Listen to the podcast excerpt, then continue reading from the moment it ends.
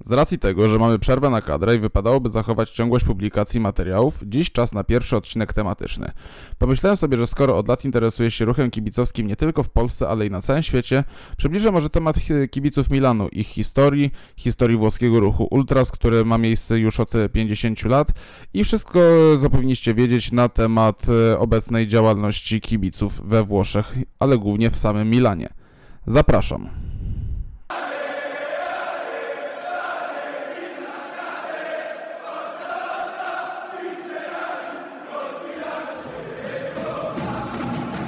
Historia ruchu kibicowskiego we Włoszech jest ściśle powiązana z Milanem, a dokładnie grupą Fossa dei Leoni z włoskiego Jaskinia Lwów. To właśnie oni są oficjalnie pierwszą ekipą ultras na Półwyspie Apenińskim. Zostali zawiązani w 1968 roku przez grupę nastolatków, którzy spotykali się na San Siro, na legendarnej rampie o- numer 18 w rogu trybuny południowej. Nazwa Fossa dei Leoni, czyli wspomniana jaskinia lwów, była nawiązana do przedmieści miasta, a pierwsi założyciele wymyślili, że wejście na rampa 18 będzie właśnie jaskinią lwów. Grupa ta nie była jasno określona politycznie, w odróżnieniu od późniejszych ekip, które jasno deklarowały się jako prawicowe bądź lewicowe. Wiadomo, we Włoszech to w dużej mierze podstawa identyfikacji trybun. Z jednej strony wiecie, mamy prawicowe Lazio czy Hellas Verone, z drugiej lewicowe Livorno czy Atalantę. W środowisku ultrasów Milanu zawsze panowała hetero- heterogeniczność polityczna, przez co nigdy nie dali się zaszufladkować. Legendarnym hymnem i pierwszą przyśpiewką Fossa dei Leoni była pieśń w rytmie marszu z filmu L'Armata Brancalone z 1966 roku, którego próżno szukać w serwisie YouTube i próżno, e, znaleźć też do niego prawa. Grupa zyskała po, e, wielką popularność i stała się protoplastą, wzorem dla innych grup, które z czasem zawiązały się w całej Italii. Stała się r- również wzorem dla reżysera Carlo Vanzini, który wyprodukował legendarny już film we Włoszech Eccezionale Veramente. W tym filmie wybitny włoski aktor Diego Abatantuono, który zagrał trzy role kibica Milanu, Interu i Juventusu, dostał mityczną dla włoskiego kina kreację. Oprócz tego, że równolegle grał Franco, interistę, który był uzależniony od hazardu i obstawiania meczów, oraz Tirzana, Juventino, kierowcę ciężarówki, y, przypadła mu rola ki lidera kibiców Milanu, Donato Cavallo. Donato stał się postacią kultową. Nawiązywano w niej właśnie do grupy Fossa dei Leoni, a sam główny bohater miał swój przydomek jako Il Ras della Fossa. Nie było to też przypadkiem, ponieważ określenie ras oznaczało w tytuł przyznawany w Etiopii, e, dawnej Abysynii, czyli Cesarstwie Etiopskim, najważniejszym dostojnikom, którzy panowali i posiadali jurysdykcję nad poszczególnymi prowincjami. Grupa przeżywała swoją świetność i wszyscy starali się e, do niej nawiązywać, stanowili oni punkt odniesienia dla niemalże wszystkich. Aczkolwiek w 2005 roku przeszła ona do historii, po tym jak doszło do wewnętrznych rozmów między najważniejszymi członkami poszczególnych ekip. A momentem, który jest uznawany za punkt zapalny jest strata flagi podczas meczu Milan-Juventus. Wewnętrzne tarcia spowodowały, że liderzy Fossa dei Leoni nie udzielają się już kibicowsko w temacie Milanu, a gdy pojawiają się na meczach, to raczej wybierają sektory rodzinne, bądź ostatnimi czasy sektor Primo Blue, do którego później przejdziemy w kwestii Fratellanza Rossonera. Inną grupą, która również działała od samego początku jest Commandos Tigre. Pierwotnie nie, nie zajmowali oni miejsca tam, gdzie Fossa dei Leoni, ponieważ skupiali się na trybunie północnej, ale na pierwszym kręgu. Tam, gdzie obecnie podczas meczów domowych znajduje się sektor piknikowy. W 1985 roku do spółki z Fossa dei Leoni i Brigate Rossonere stworzyli oni triadę, która przez 20 lat rządziła na obecnej Kurwa Sud. Obecnie nie pojawiają się oficjalnie w e, przekazach, a grupa pomimo wielu informacji nie została rozwiązana.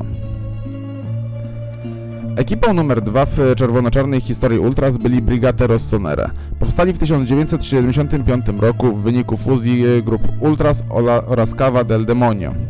Przez lata trzymali oni porządek z wcześniej wymienionymi ekipami na stadionie, a debiut ich flagi był w 1975 roku podczas ligowego meczu z Sampdorią.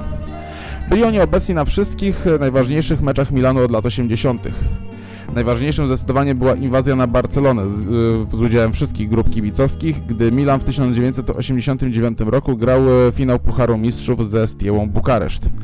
Zdominowali oni wówczas e, Camp Nou, ponieważ e, dostali e, bilety na wyłączność, gdyż kibice Stieły dostali zakaz od rumuńskiego przywódcy Nicolae Ceausescu na wyjazd na ten mecz, więc wielki stadion Camp Nou świecił się wyłącznie w czerwono-czarnych barwach. Ponadto Brigate byli pierwsi na trybunach, którzy zajmowali się oprawami oraz bardzo poważnie podeszli do tematu merchandisingu wśród kibiców.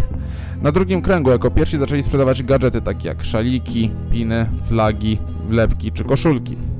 Dzięki temu jednali sobie ludzi i w szczytowym momencie mieli oni e, aż 15 rozłożonych po całym kraju sekcji, a liczebność e, członków była podawana w e, kilku tysiącach.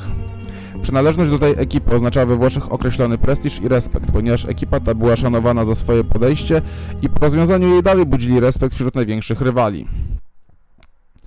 Niestety, z ich działalnością wiąże się czarna karta historii. Mowa o roku 1995, gdy jeden z członków ekipy zamordował nożem kibica Genoi Vincenzo Spaniolo. Wówczas było blisko rozwiązania ekipy, ale jej zarząd stanął na wysokości zadania i dalej funkcjonowali w starym stylu. Poza tym wielokrotnie byli zamieszani w przeróżne sytuacje z innymi ekipami kibicowskimi, starcia z policją, afery w pociągach i wszystko, co dziś nazywa się potocznie chuligaństwem. Swoje 30-lecie ekipa świętowała tydzień po swoim okrągłym jubileuszu podczas meczu z e, PSV Eindhoven 19 października 2005 roku, a 5 lat e, ich działa, później ich działalność została e, zawieszona i zakończona, ale niestety wiele osób dalej próbuje przyjąć ich nazwę razem z ich tradycją, ale wiadomo w całym Mediolanie, jak i w całych Włoszech, że Brigate Rossonere przeszli do historii włoskiej sceny ultras. Od roku 2010 ekipę wiodącą prym na drugim e, niebieskim kręgu e, San Siro jest znana kurwa Sud Milano. Do obecnych struktur należą poszczególne sekcje, czyli ta, e, tak. Ta pierwsza, główna, która ma siedzibę w Sesto San Giovanni, gdzie należą lokalsi oraz kilka najważniejszych grup. Turyn, Toskania, Emilia-Romagna, Nordest podzielony na trzy regiony, czyli Veneto, Friuli oraz Trident, Quarto, Rzym, Belgia, Sondrio, Aosta i Ivrea. To ich banery widnieją na sektorze Ultras, a w latach 2016-17 powróciły flagi Fossy oraz Brigate. Powrót ten był pierwotnie uznany za szok, ale w oświadczeniu pojawiła się informacja. Naszym obowiązkiem jest pamięć o naszych korzeniach, gdzie dorastaliśmy i przekazujemy to nowemu pokoleniu. Obecnie Kurwa Sud, idąc w ślady za Brigatę, mocno rozwija merch związany z gadżetami. Ponadto są bardzo mocno aktywni w social mediach. Często komentują wydarzenia związane z klubem w oświadczeniach, które są dość celne w opisie rzeczywistości panującej na własnym, jak i ogólnokrajowym podwórku. Jedną z najbardziej znanych opraw robionych przez Kurwa Sud Milano jest ta przygotowana na 50-lecie ruchu Ultras we Włoszech. Pokazana była 11 listopada 2018 roku. Stworzona z e, foliowej e, mozaiki przedstawiającej po lewej rok 1968, po prawej 2018. Po środku podobizna diabła, a po jego prawicy i lewicy podobizny kibiców, którzy wytatuowane mają, e, mieli loga najważniejszych ekip zasiadających na drugim kręgu na przestrzeni ostatnich 50 lat. Aczkolwiek, tak jak e, mówiłem w odcinku numer 2 naszego podcastu we Flashu, w 2023 roku doszło do jeszcze jednej ważnej zmiany. Otóż od e, obecnego sezonu pierwszy pierścień na trybunie południowej został przejęty przez ekipę Fratelanza Rossonera. Jest to mieszanka świeżaków, którzy dopiero zaczynają swoją przygodę z ruchem Ultras, a do nich dokoptowano star, e, stałych bywalców, e, starą gwardię, która zeszła pięterko niżej, ogląda mecz z innej kondygnacji. Dzięki temu doping jest dużo ciekawszy, ponieważ e, równo jadą z dopingiem dwa sektory, a pewnie też niedługo zaczną sprzedawać swoje gadżety, bo jak wiadomo to w dzisiejszych czasach jest absolutna podstawa, skoro też było to lata temu.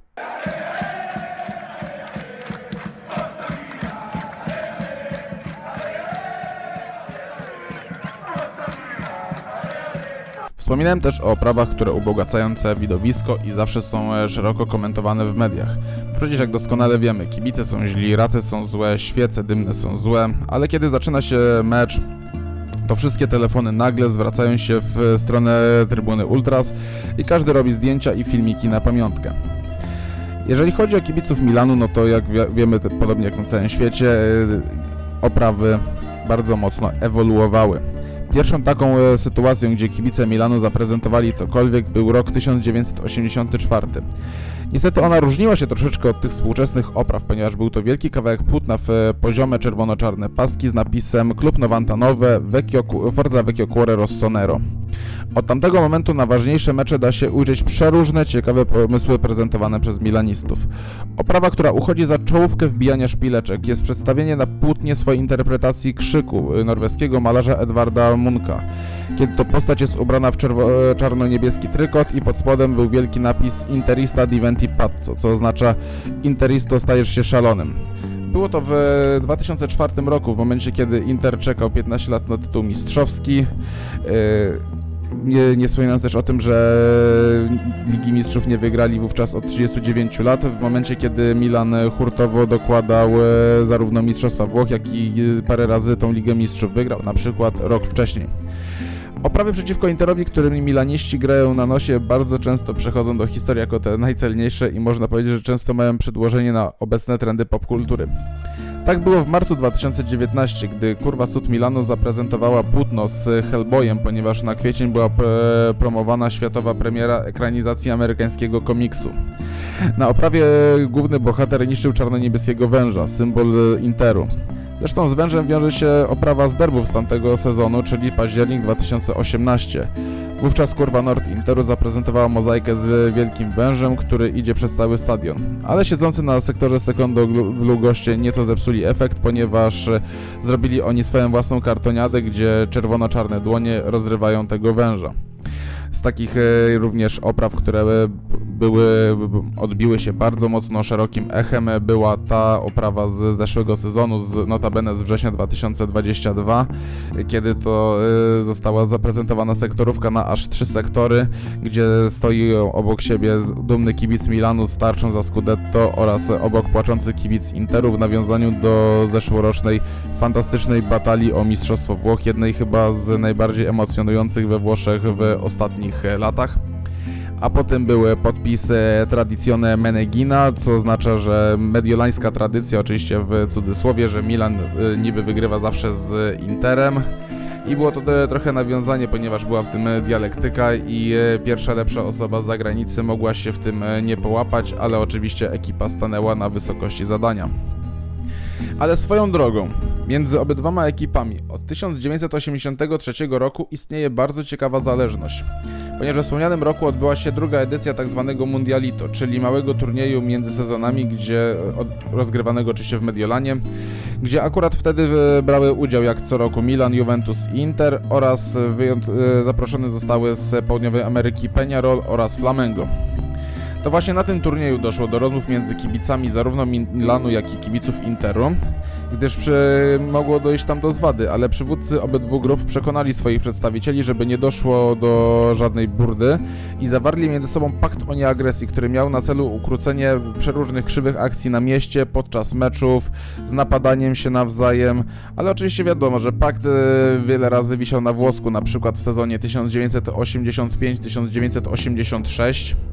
Potem oczywiście bywały jednorazowe sytuacje, ale generalnie wszystko się bardzo szybko ukróca i właśnie dzięki temu paktowi ta sytuacja jest na tyle normalna, że kibice Milanu i Interu normalnie ze sobą e, obok siebie funkcjonują. E, W dniu meczu nie dochodzi absolutnie do żadnych burd, nikt na nikogo nie napada i generalnie jest święty spokój. Aż przypomina się taka sytuacja z 2021 roku, druga kolejka sezonu 21-22 mecz Milan-Lazio, kiedy na y, trybunie południowej pojawia się transparent, który miał y, treść, której na początku nikt nie, nie przewidywał, y, czyli życzenia zdrowia dla jakiejś dziewczynki i po czasie okazało się, że jest to córka jednego z liderów Kurwy Nord. I podczas tego meczu chodziła po sektorze Puszka, gdzie zbierano pieniądze na jej leczenie, więc bardzo mm, fajna sytuacja ponad podziałami ale y, nie, nie będąc w temacie wyłącznie Interu, również na oprawach y, zdarzało się, że dostawała inna włoska ekipa, z którą Milan rywalizuje. Mianowicie chodzi o Juventus. Jedną z najbardziej ikonicznych opraw ostatnich lat była ta Halloweenowa, wykonana pod koniec października 2017 roku.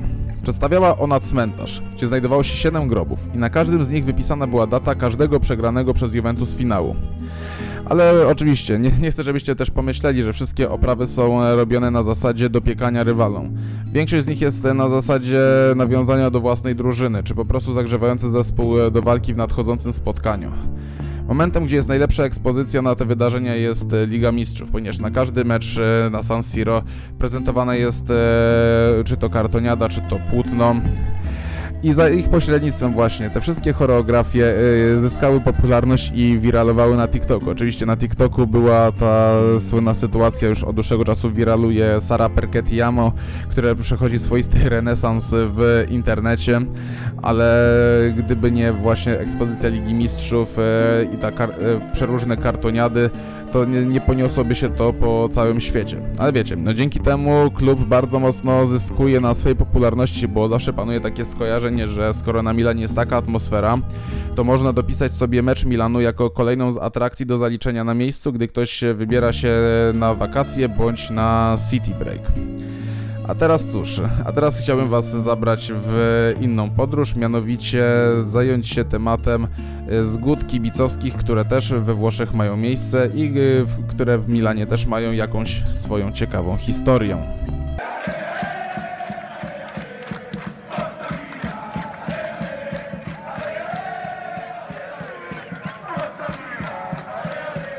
Gemellaggio w dosłownym tłumaczeniu z języka włoskiego oznacza bliźnięta.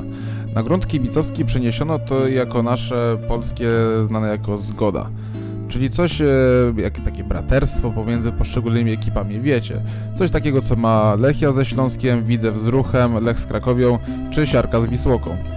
Historia zgód Milanu jest bardzo mocno pokrętna, zważywszy na to, ile przez ten czas e, się ich przewinęło i ile padło. Natomiast najbardziej znana i najmocniejsza jest ta zawiązana w latach 80. i tutaj e, historycy się kłócą, w którym roku dokładnie została ona zawarta, ale mniej więcej e, zaznacza się, że był to rok 1986. Była to zgoda zawarta z Kurwa Nord Brescia. Jest to przyjaźń, która e, trwa do dzisiaj i nie jest ona typowa, ponieważ e, rzadko kiedy się zdarza, że przyjaźń zawiązują ze sobą ekipy, zwłaszcza we Włoszech, które są z tego samego regionu. Punktem wspólnym, który połączył obydwie ekipy jest spora niechęć do Atalanty, wiadomo. Dla Bresci jest ona największą kosą, a Atalanta e, nie ma w ogóle czego szukać w swoich okolicach, więc obydwie ekipy się ze sobą połączyły. Ostatni raz, jak do- dobrze wiemy, ekipy mierzyły się ze sobą w sezonie 2019-2020 i dwukrotnie Skalp zebrał Milan, wygrywając swoje mecze po 1-0. W pierwszym meczu gol Jalhanoglu głową, w drugim meczu gol Ante Rebicia. W drugiej kolejce na San Siro prezentowana była oprawa na kurwa sud, ponieważ ten pierwszy mecz był w drugiej kolejce z wielkim napisem Orgogliosi del Gemellaggio, czyli dumni ze swojego braterstwa. Z kolei cały sektor wy- wypełniła kartoniada z symbolami klubu. Po lewej wiadomo czerwono-czarne pasy, a po prawej stronie niebieski kolor z charakterystycznym dla Bresci V, czyli tym wcięciem na koszulkach, y, które mają oni i chyba bodajże w Europie jeszcze Girondin de Bordeaux. Mecz, który przyszedł do historii i zacieśnił więzi między ekipami, odbył się w przedostatniej kolejce sezonu 1992-93. Milan był wówczas pewnym mistrzem Włoch i e, kroczył po kolejne Scudetto. Rozgrywał wtedy mecz z walczącą do samego końca o utrzymanie Brescią i po golu Albertiniego na 1 do 0 zape- zapanowała konsternacja. Oczywiście po dwóch minutach wyrównał zawodnik Bresci Brunetti i dzięki temu Brescia dalej miała tlen w walce o utrzymanie, która zakończyła się niepowodzeniem, zważywszy na to, że przegrali oni z Udinese w ba- w, o utrzymanie w Serie A, czyli to co dzieje się od zeszłego sezonu, bo w zeszłym sezonie też były baraże. Zgoda kultywowana jest e, do dzisiaj i corocznie można zobaczyć materiały wideo ze wspólnych imprez e, kibiców obydwu ekip. Ponadto też spotykają się oni regularnie na meczach, bo zarówno na mediolańskiej Kurwa Sud można zauważyć zaprzyjaźnione emblematy i podobnie jest w drugą stronę. Również pod stadionem można nabyć u lokalnych sprzedawców łączone szaliki w barwy obydwu klubów. Innymi zgodami, które oficjalnie się utrzymują jest e, taka z Reginą, CSK Sofią i Partizanem Belgrad, chociaż e, może nie tyle, że zgody, co mówi się, że dobre relacje, może układy. Po, podobnie zresztą jest z kibicami zarówno Milanu, jak i Salernitanu, po, ponieważ drudzy są oficjalnie zgodą Bresci, co za tym idzie, Milan ma z nimi bardzo dobre relacje. Był również e, w historii jednorazowy happening, e, czyli okazanie sobie respektu pomiędzy Milanem a Sevillą w spotkaniu o Superpuchar Europy w 2007 roku. Wiadomo, że otoczka tego spotkania była taka, że kilka dni przed spotkaniem e, była bardzo przykra sytuacja w meczu Ligi Hiszpańskiej, ponieważ w meczu Sevilla zmarł Antonio Puerta, młody obrońca andaluzyjskiego klubu. No i e, oczywiście piłkarze Milanu wyszli z jego nazwiskiem e, na koszulkach pod numerem i podczas e, meczu, który był rozgrywany w Monako, bo kiedyś było tak, że Superpuchar Europy miał monopol na stadion Ludwika II. Kibice Milanu wywiesili transparent Honorea Puerta, a kibice Sewilli zaintonowali okrzyki Milan. I generalnie sytuacja jest taka, że od tamtego momentu e, obydwie ekipy się e, ze sobą e, nie spotkały. A swoją drogą Milan również miał zgody, które po latach oczywiście przeszły do historii. Taka najdłuższa to była z Bolonią, która trzymała się od roku 76 aż do 96. Była również zgoda z Como od lat 80. aż do rozwiązania grupy kibiców Como w 92 roku. Y, była zgoda z Napoli w latach 82-90, y, z Genoą w latach 1973-82 z Ellasem w, y, przez dwa lata, od 73 do 75 roku. Była zgoda z Pescarą od 88 do 92 roku. Bardzo długa zgoda z Vicenzą y, od 76 do 99 roku. Zgoda z Torino w latach 80., y, długotrwająca zgoda z Romą, bo od lat 70. aż do 1986 roku. W latach 80. była zgoda z Pizą, w 99 roku z Wenecją, która bardzo szybko wygasła. Były również e, drobne zgody, na przykład z Atletico Madryt w latach 90., z Panathinaikosem na początku XXI wieku, w latach 90. z Dinamem Zagrzeb i krótka zgoda z Czezeną w 81 roku.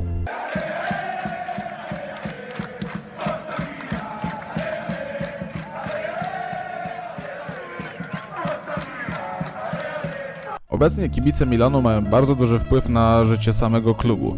Już oczywiście wspominając o tym, że podsumowując wszystko, że wszystkie oprawy, gadżety i ogólnie cała otoczka wirale w internecie powodują, że popularność klubu e, stale rośnie i można się odkuć od tego, e, że przez 10 lat wszystko było zaniedbywane, no i e, zdążyło uciec pół Europy, a drugie pół Europy zdążyło doszosować.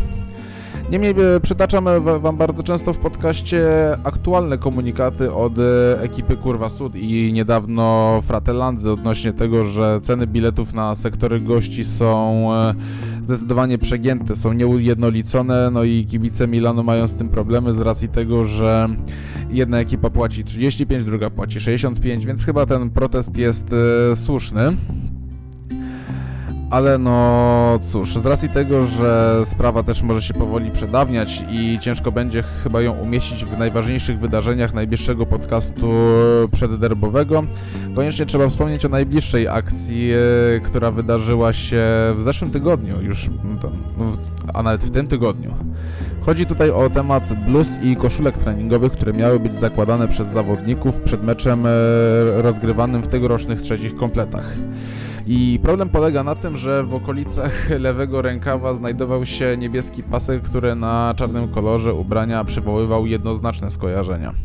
I kibice musieli zainterweniować i w swoim komunikacie powiedzieli, że oni doskonale yy, może nie tyle, że akceptują, ale w pewien sposób rozumieją potrzeby marketingowe z poszukiwaniem innych yy, wzorów, żeby sprzedawać koszulki no i tutaj było głównie nawiązanie do kontrowersyjnego trzeciego kompletu, który jest w kolorach e, fioletowo-niebieskich niczym e, karta Revolut. E, kibice wysmarowali oświadczenie, no i klub się ku temu przychylił, ponieważ po rozmowach stwierdzili, że no jednak projektanci troszeczkę przegięli pałę i nie powinno iść w tą stronę.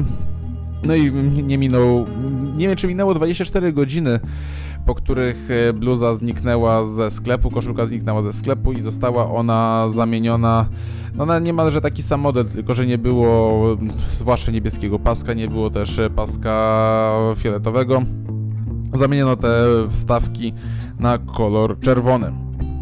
Również kibice mają e, bardzo duży udział podczas kampanii biletowych na, czy to na ważne mecze, czy to na fazy e, grupowe Ligi Mistrzów, tak jak to było w sezonie 21-22.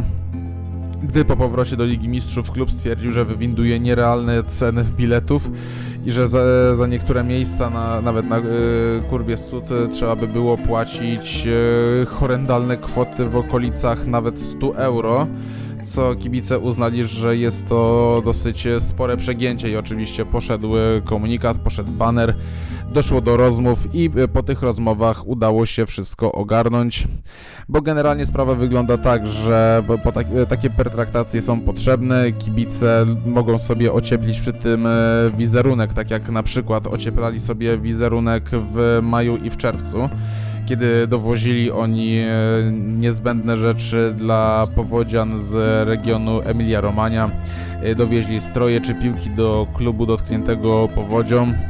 No i w zasadzie klub też chyba chce mieć troszeczkę święty spokój, żeby nie było takich sytuacji, jakie na przykład dzieją się w innych klubach, gdzie są e, otwarte protesty przeciwko czy to zarządowi, czy to polityce transferowej, czy przeróżnych innych rzeczach. Tutaj wszystko jest robione na tyle na spokojnie, że nie dzieją się dantejskie sceny, że obydwie strony po prostu się są w stanie dogadać i nie wchodzą sobie w swoich kwestiach w paradę. A jeżeli podobał Wam się ten materiał, to koniecznie dajcie znać i piszcie, czy to na Twitterze, czy to w przeróżnych kanałach, tutaj na Spotify możecie napisać, jakie macie pomysły, żeby zrobić odcinki tematyczne dookoła Milanu, żeby były na przerwy na reprezentację, albo może nawet byśmy siedli w środku tygodnia, kiedy nie będzie na przykład Ligi Mistrzów, żeby tych materiałów było dużo, żeby była jeszcze większa regularność. Czekam kochani na Wasz feedback, trzymajcie się i ciao!